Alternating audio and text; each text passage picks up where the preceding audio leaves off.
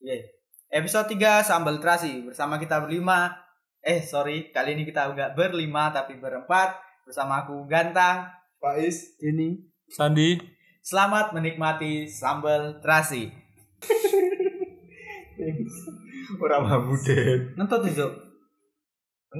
Lagi ngopo tutup dong. Nabu nanti nggak pernah mabu ngomong lagi orang mabu. Eh, dah buat. Ini mabu deh.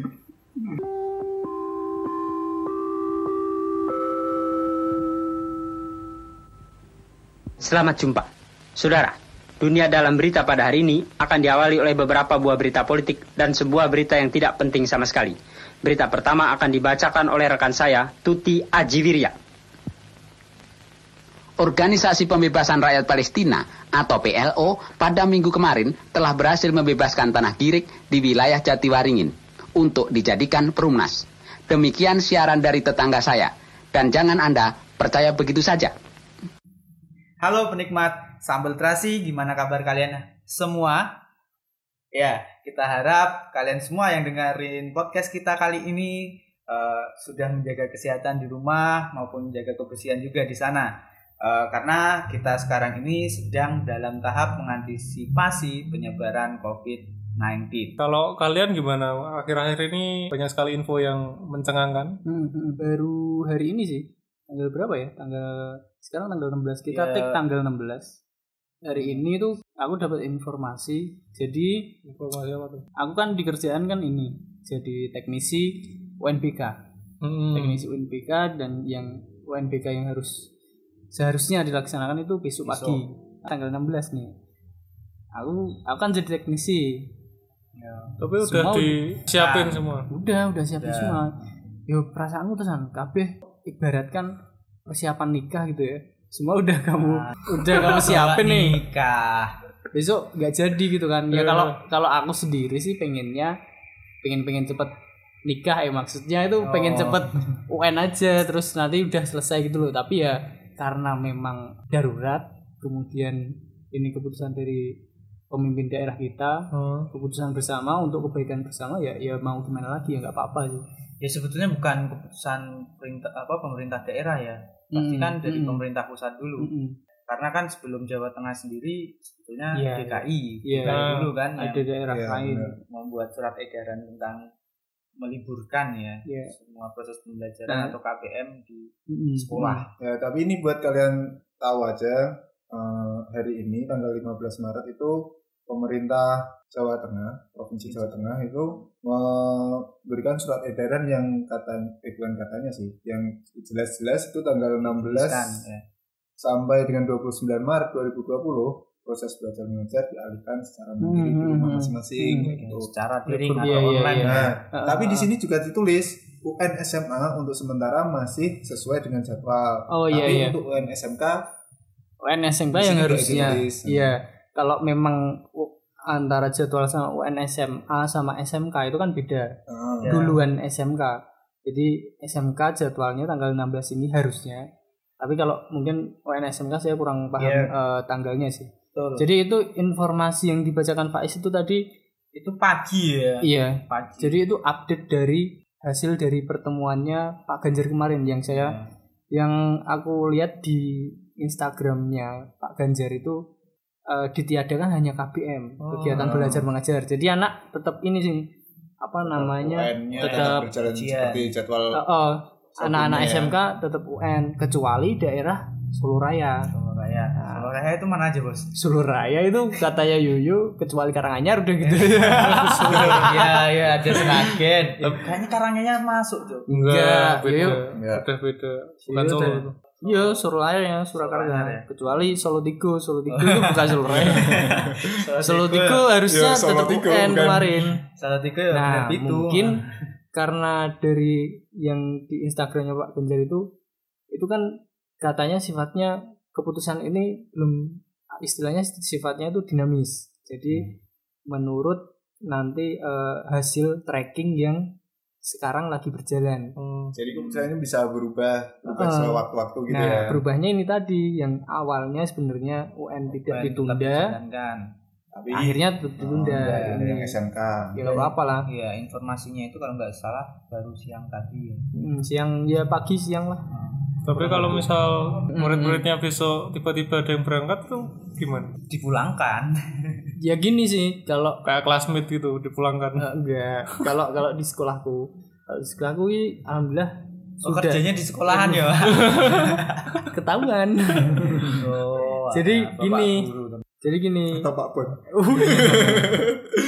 taspam eh sat satpam coy jadi gini kalau di tempat gue tuh eh, informasi sudah diinfokan ke anak-anak semua lewat wali kelas lewat grup WA ya sekarang kan sudah kayak gitu ya. Grup friend friendster. Eh nggak ada yang main friendster. Jadul, Mas? Bos. big three three. Nah pokoknya di diinfokan lewat grup-grup WA gitu untuk anak-anak khususnya yang anak kelas 3 yang harusnya ujian itu ditunda ujiannya diharapkan untuk menjaga diri di rumah maksudnya tidak kema- minimalisir kontak dengan halayak ramai seperti itu ya di rumah dulu untuk menenang menindaklanjuti ini persebaran virus ini biar gak terlalu ke mana-mana gitu kan nanti biar gak Hmm, terlalu hmm, parah ya ini termasuk apa ya tindakan dari pemerintah kita dalam menangani COVID-19 ini Eh, pertanyaan eh, lur buat kalian lur. Kira-kira tindak lanjut ini tuh sebetulnya telat apa enggak sih? Kalau Hmm, menurutku pribadi sih tidak lanjut dari pemerintah menurutku udah telat sih. Soalnya info yang tersebar luas pertama kali muncul itu kan udah dari pertengahan Januari.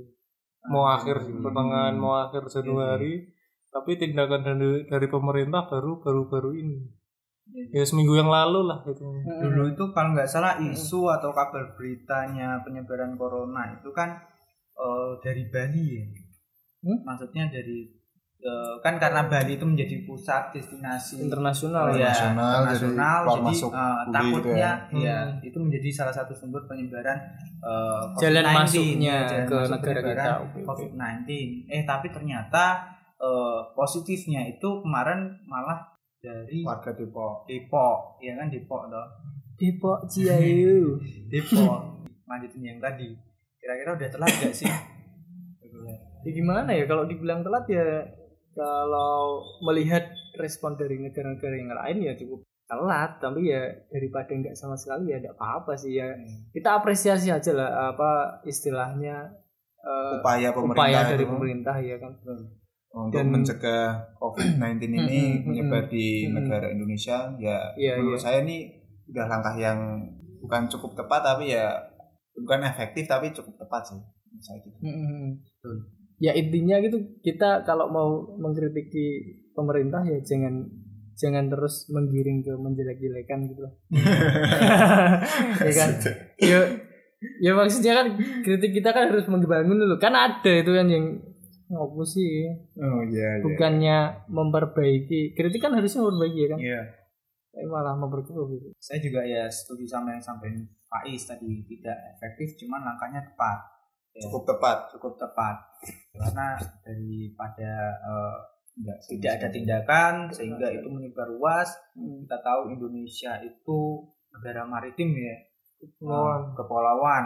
Ya. maritim kekuatan angkatan aja bagus Enggak, Cok. Kepulauan ya. Maksudnya gini, ketika menyebar luas, menyebar luas kan tidak semua eh, provinsi, daerah itu memiliki fasilitas kesehatan yang mumpuni, Hmm. ya kan kalau tidak itu kota besar. Jadi ya tepat lah dan kita harap juga menyebar luas Iya, eh, iya, sampai Ah. dari Sabang sampai Merauke Ah, ah. gitu lah. Tapi kalau untuk Jawa Tengah sendiri dalam kurun waktu bisa dikatakan jam lah ya, enggak hari ya. Karena Jam. kemarin juga sampai keputusan yang baru juga selangnya tidak sampai 24 jam. Ini termasuk cepat apa lambat? Ya kalau menurut kalian. Cepat banget sih. Soalnya itu ya gimana ya keputusan seperti itu tuh kalau yang saya bayangin mereka memberikan keputusan itu enggak semata-mata gini aja. Iya, Mending pasti gini aja pasti, pasti dengan ada perhitungan, pertimbangan-pertimbangan yang sangat ya banyak pasti ya, banyak banget lah, Iya. enggak cuma satu sisi doang, pasti banyak banyak pertimbangan ya, gitu. Khususnya yang di Solo itu ya, Solo Raya Hmm. kemarin.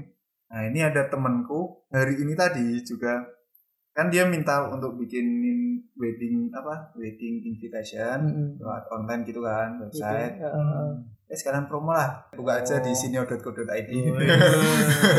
bisnis baru men nah itu Cuan-cuan. Ih, invitation berarti ya. nah, invitation Lama-lama kapitalis. kapitalis men semua dikuasai Tapi itu we- wedding bukan weddingmu. ya bukan weddingku Aduh. aku yang punya sinionya men Hmm. nah itu Weddingmu kapan? Aduh.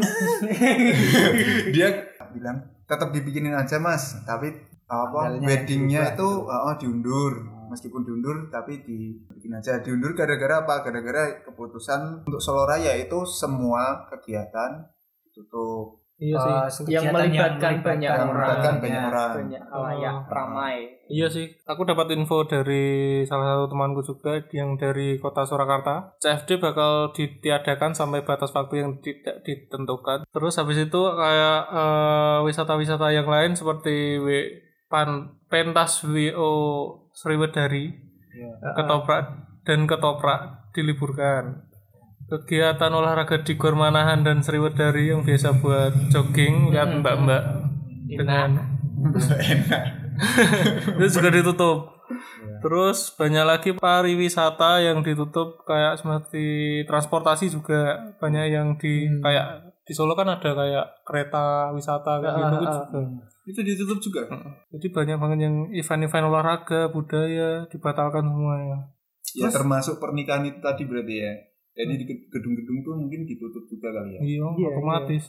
Nah, terus gimana kalau misal udah mau nikah gitu? Lah jadinya kayak gini tadi dia bilang pernikahanku dibatalin diundur bukan dibatalin, Bos. Nah, tulisannya dibatal. dibatalin sih Kalau dibatalin berarti Berarti nggak jadi, Oh, no. nggak jadi Nikah. Iya, Iya, di- pernikahannya diundur. Ya, paling enggak paling enggak akad dulu lah akad. Akad Iya. tapi di akad sendiri resepsinya nanti. akadnya Akad sih sendiri. akadnya Ya, udah cuma aja Ya, saran sama kalau yang pestanya di yang- Solo tidak boleh ada apa event-event yang rame ya pindah kota dulu. Ya, tapi udah bayar bos oh iya, gimana? iya. Udah bayar ya, udah DP ya. Udah. Terus ada Ya, salah satu lagi sih tadi eh, kayak mall sama pasar juga harus disediakan tempat cuci tangan dan sabun. Ini sebenarnya di Salatiga udah eh, dilakukan sih. Bentar. Contohnya kayak Superindo tuh sudah. Oke.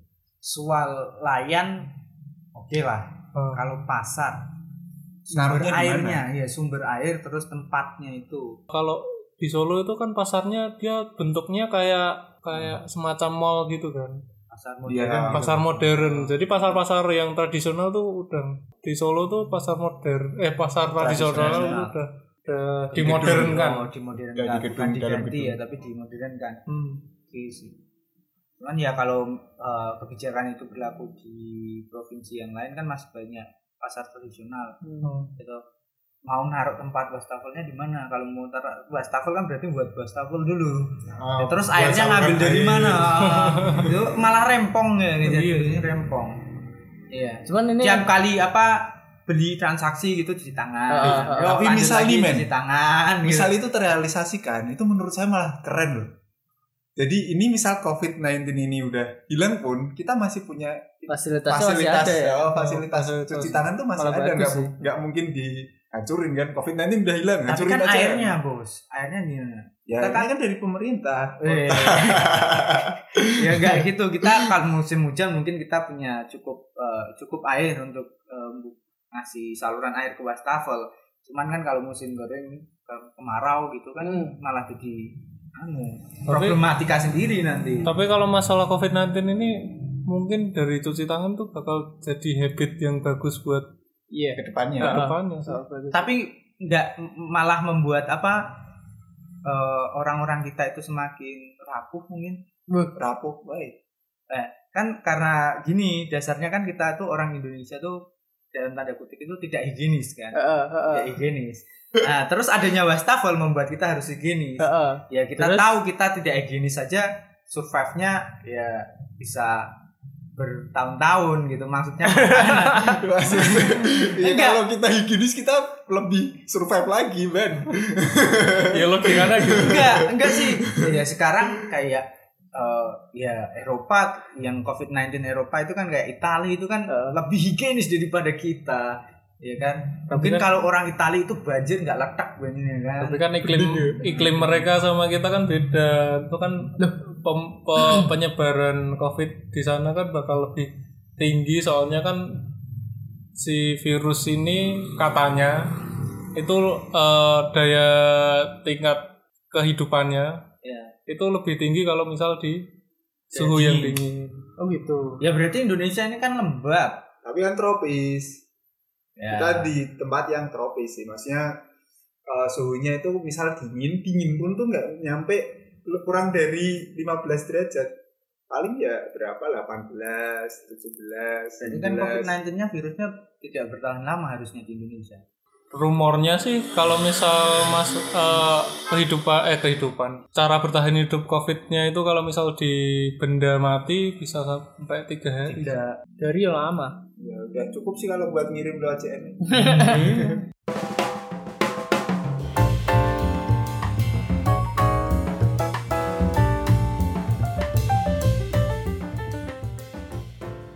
Anak-anak libur nih. Iya. Anak-anak libur Iya, UN di ditunda.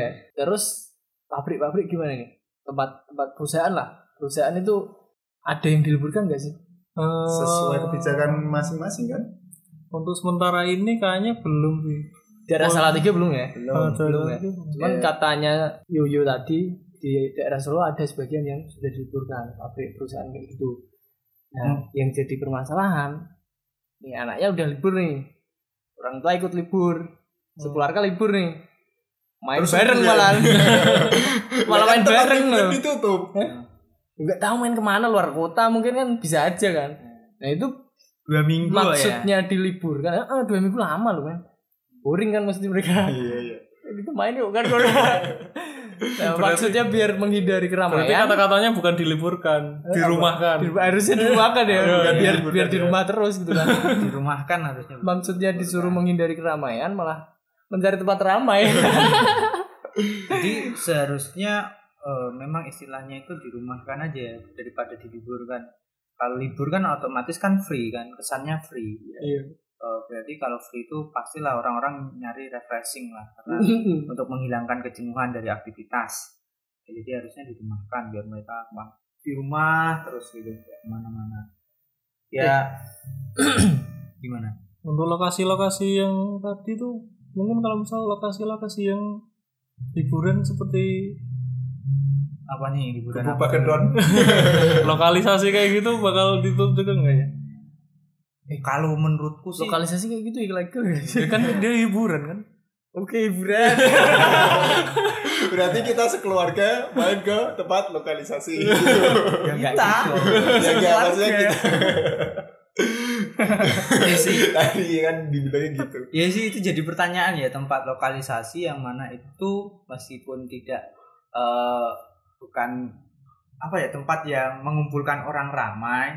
Ramai, men. Eh, aku Iya belum di tahu. ruang masing-masing aku- ramainya. Aku belum pernah deh gak tau deh.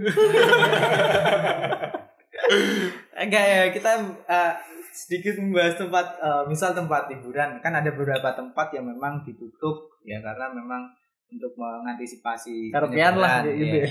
Nah, sekarang kita bahas tempat loka eh, tempat hiburan, cuman yang ini ilegal atau udah ilegal, eh udah legal atau masih ilegal gitu loh. Ya kayak tempat hiburan malam gitu kan. Kalau Ya. men- kalau menurutku sih kalau yang di Salatiga itu legal sih. Legal. Sembir. Heeh. Soalnya eh, Bercukai. mungkin udah di labelin Cukai. Cukai tahun berapa? Ya, ya. Kita udah expired. kita agak agak terbuka aja lah yang ngomongin kayak tempat lokalisasi, tempat clubbing, hiburan malam ya kan. Oh, tempatnya eh, ya orang joget, tempatnya orang nyanyi gitu kan. Itu kan tempat hiburan yang mana kan eh, memang eh, ada kontak fisik. Ada kontak fisik. Tapi kan mereka juga nggak mau rugi kan. Iya sih. Iya kan? Dan nah kalau mereka legal mungkin mereka akan mengikuti peraturan pemerintah. Kalau ilegal kan tetap baik bandel gitu. Iya, Kalau dari Masuk segi bisnis memang mikirnya kalau misal semuanya ditutup bakal rugi Iya, banyak. secara ekonomi tetap rugi. Pasar aja tempat ramai kalau ditutup ya Ya perputaran ekonomi lah ya kalau pasar. ya kalau mungkin di lockdown secara seluruh full lockdown gitu mungkin pemikirannya ya itu. Nanti kalau perputaran ekonominya nggak jalan kayak gimana? Terus orang-orang kalau mau beli kebutuhan kayak gimana? Ya itu. Yang udah tahu. maksudnya full lockdown itu kan kemarin waktu di Wuhan itu kan. Hmm. itu kan full. Hmm. jadi tidak ada aktivitas sama sekali. Kalau di sini keren kok ya. Aku jadi kota mati Oh, gitu aku ya. sering Bayangin. saking seringnya nonton zombie-zombie itu kayak kalau di sini kayak gini gimana ya? Kita eh, jalanan sepi gitu kan. Bisa ngelek Terus neng survive, jalan ya. oh enggak maksudnya sepi banget gitu loh. Terus kalau ada orang cuman beberapa orang yang jalan-jalan di jalan terus kita liatin dari dalam gitu kayaknya seru gitu. Seru men Seru gimana? seru. Nggak Jadi, ada tapi- aktivitas men Enggak, tapi ya bener sih karena kita sering nonton film jadi fantasinya itu kita seolah-olah pernah merasakan fantasi itu gitu loh. padahal belum pernah. Iya, padahal belum pernah. Tapi jangan eh, jangan sampai kesampaian kayak gitu kalau Iya. sampai di lockdown total itu berarti kita udah masa genting ya. Maksudnya Hmm. krisis benar-benar krisis dengan virus corona itu. Nah nanti kalau udah kayak gitu misalnya ibaratnya pasti udah kalau ngomongin yang di film ya ngomongin yang di film terus dihubungkan dengan kehigienisan orang-orang yang yang tadi yang jadi kan ini kalau di film-film kayak gitu kan pasti ada survivornya apa orang-orang yang survive itu loh Iya. Karena kayak mencari bekal buat Nah. makan sehari-hari. Oh, tapi orangnya itu setiap hari setiap saat cuci tangan Nah. pakai jadi kan, kan tadi kan katanya kata kan kalau hasil itu jangan imunitas kita turun kan intinya kayak gitu nah berarti orang-orang yang paling nggak higienis itu kan nanti yang paling jadi survive ya yang paling kuat tuh anak-anak pang yang sering makan bareng tidur di, di mana aja gitu kan tadi gembel gitu. dunia kita dikuasai anak pang Tapi emang sih jujur paling tak lihat dari semua orang yang paling sehat itu orang gila men. Iya kan? Orang gila itu paling sehat men. Dia Enggak nggak ada yang neliti belum sih gitu loh. tapi dia emang nggak kayak nggak kenal udah kayak sakit gitu ya. perut, Ah, pilek gitu, flu, juga tipes gitu kan. orang pernah. gila pilek. Keren loh orang gitu. aku juga belum pernah lihat anak-anak pang yang di apa traffic light itu tau yang di traffic light tuh terus mojo meriang gitu nggak? Belum pernah aku lihat. malah mereka minumnya komik satu dus diminum sendiri. Ya itu mungkin yang bikin gak meriah Ya itu salah satu tips kalau misal jangan. Nanti giting. Komik satu dus oke minum sendiri giting. Ntar tetangganya kasih apa nanti komik jadi ilegal. Kita mau beli komik harus pakai surat izin. Bayangin lah. Contohnya kalau misal kita dulu kan aku sama Faiz kan dulu kerja di Jakarta. Misalkan kita perantauan dan Oh. mungkin kalau misal di lockdown. Kalau misalnya bayangin ya bayangin, bayangin, misal kita waktu di sana dulu terus keadaan Jakarta di lockdown. Kalau misal ini kan bayangin boleh ya. Iya. kalau misal saya punya mobil saya kayaknya bakal balapan liar nih. Saya kebut-kebutan di jalan. saya bayangin dulu kan di sana macet ramai banget padat nggak bisa jalan. Ya kalau lockdown kan kamu nggak boleh keluar keluar terus masuk malah meh Tilang malahan. dan kan polisi juga nggak di luar. Iya. Kan, Kan- dia di lockdown kan, kan- kita bebas. kan Dunia tidak boleh di keramaian polisi. Jakarta milik kita men.